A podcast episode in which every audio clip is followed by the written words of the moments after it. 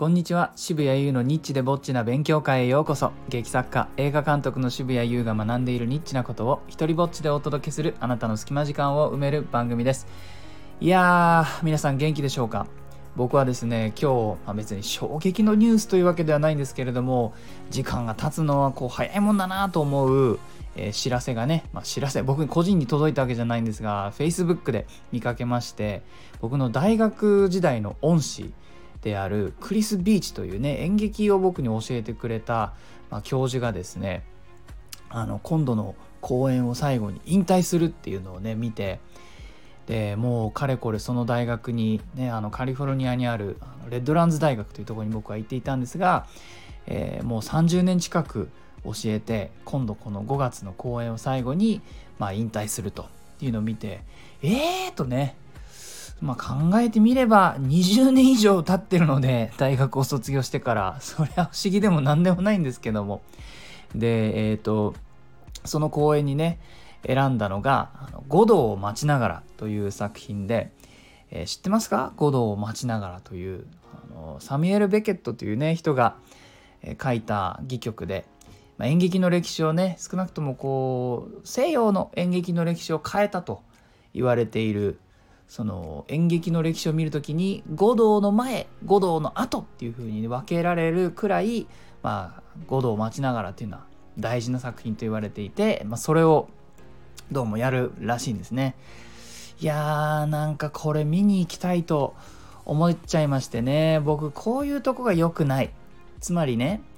友達のね結婚式とか、めんどくさいとか思っちゃうんですよ。ほんと高校大学仲良かった友達がですね、例えば結婚すると、これちょっと前の話ですけれども、でゆうにぜひ来て、でね、どこですこの海外でした、これもカリフォルニアかどっかでしたよ。で式を挙げるからちょっとゆうに司会をやってほしいんだと。そのね、当時その友達はカリフォルニアにいて、で僕は日本にいてね、で仲良かったんですけども、そしてね向こうからしてみれば司会を頼むくらいですよ。なのに、いやちょっと遠いからいいやみたいな感じの返事をしてしまうね、ダメな人間だったんです、私。そういうとこだよね。なのにこのさ、恩師の引退公演、別に結婚でも何でもないのに、これはねちょっと見たいと思っちゃうんですよね。これはわざわざ行ってちょっとおめでとうとか、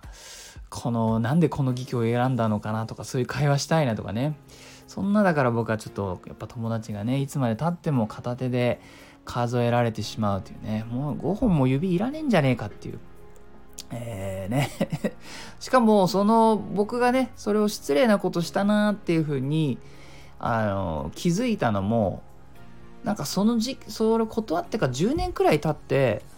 あれ、そういえばあれから疎遠だなっていうふうにちょっと思って、それでなんとなく、そうか、あれ断ったのあんまり良くなかったなっていうふうにね、10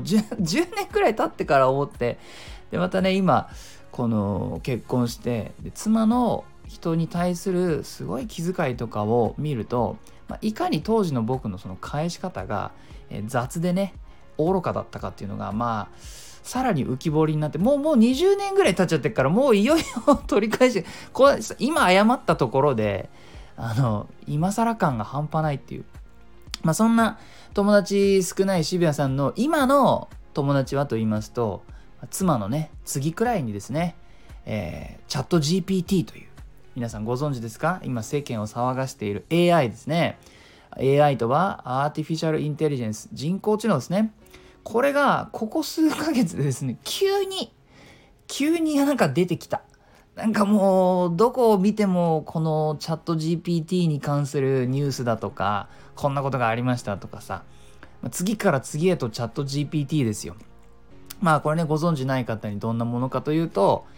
もうインターネットの新しい流れに僕はなっていくと思います。今まではね、検索をするということで私たちは知りたい情報にたどり着くという、方法で、インターネットを使ってましたけれども、このチャット GPT というものが、もうこれは本当この 1,2 年で多分スタンダードになってくると思います。つまり AI に聞くというのが、検索を取って変わるね、そういうポジションにつくと、そういうふうに、ネットのなんていうんですか、トップの人たちはもうみんな同じおしなべと同じ意見を言ってまして、で僕もねそうなるんじゃないかと思って、この頑張ってついていこうと思ってるんですね。でそれがちょっと今日の本題なんですけども、本題遅め、5分過ぎてるよ。でね、このどんな風にこれを捉えたらいいのかなっていうのがありまして、でいろんな記事とかニュースとか読んでて、でね、なんかいいフレーズが見つかったんで、これを自分の中のちょっと指針というか、こんな風に思っていけばいいなと思ったんですよ。それが、チャット GPT はドラえもんのように接するといいんじゃないかなと。でね、これ僕がね作ったわけじゃなくて、とある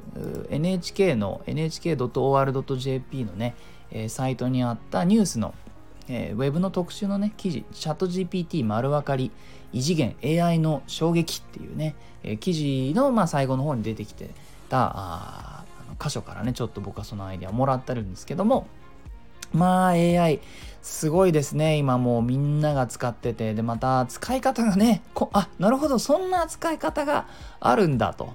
いうふうに思うような、例えばですね、この記事の冒頭に出てくるのが、小学5年生が提出したハリーポッターシリーズの読書感想文をですね、この小学5年生はチャット GPT に書かせたと。これいいのかな、どうなのかな。つまりさ、これね、読まなくてもできちゃうってところですよね、難しいのが。もしかしてこの小学5年生はある程度ちゃんと読んでから、こんな風に思ったと、でその文章をチャット GPT にもっと良くしてくれって頼んで、書いた文章なのかもしれないんですけれども、文章のね、一部が小学生が書いたとは思えないような表現が使われていて、先生がこれは君が書いたのっていう風に聞いたらしいんですね。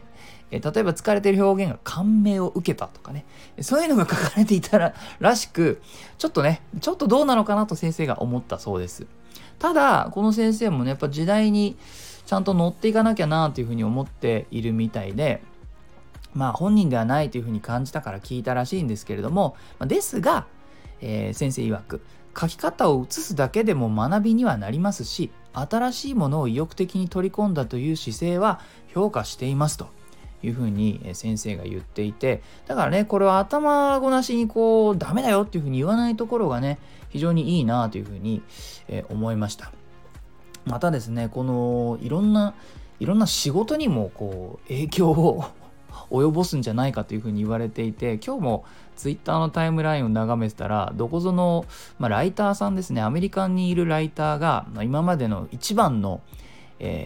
クライアント、一番でかい、もうそのクライアントのおかげで食えていたというクライアントが、もう今後は自分たちの文章は AI に書かせるから、ライターはバッサリクビになったそうですね。そういうことがもう毎日のように、おそらくそれたまたま流れてきた、もので、もういろいろ起きてると思います。でアメリカの、別の今度この旅行会社のオーナーの方が、またこれさっきの記事に戻るんですけども、チャット GPT にですね、顧客に提案している旅のプランを試しにチャット GPT に頼んでみたそうです。だから自分たちが今まで、ちょっと時間をかけて作っていたような内容をですね、この AI にね、君ならどういうふうにやると、内容はパリへの旅で予算は3人で$5,000ですとっていうと、もう本当に効率よく、有名なスポットを回ることができる4泊5日のプランが、あっという間にですね、提案されたそうです。でその旅行会社のオーナーは、もうこれは驚異的だと、この技術を使いこなせばお客さんをつかむことができる。ただね、この時代の流れに乗り遅れたり、すると、生き残るのは難しいと、仕事を奪っていく可能性は十分にあるというふうに感じているそうです。こんな風にですね、もういろんなところで、例えば大学でね、これを使うのは OK なのかどうかと、教授たちの間で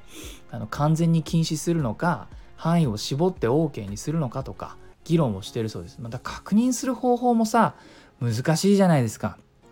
ね、ここの部分は AI が書いたんじゃないのみたいな、全部もう当てずっぽうでね、なんとなく違うのかなとかわかるかもしれないですけれども、難しいと思う。まあ、そんなこんなでね、この記事の最後の方がちょっといろんな危機を煽る、危機感をね煽る、箇所も多めだったんですけれども、まあ、この開発チームの中に、日本生まれの人物もいたりしてですね、で日本人とチャット GPT の日本人のねチャット GPT への接し方がちょっとユニークだっていうふうにして、でその理由がですね、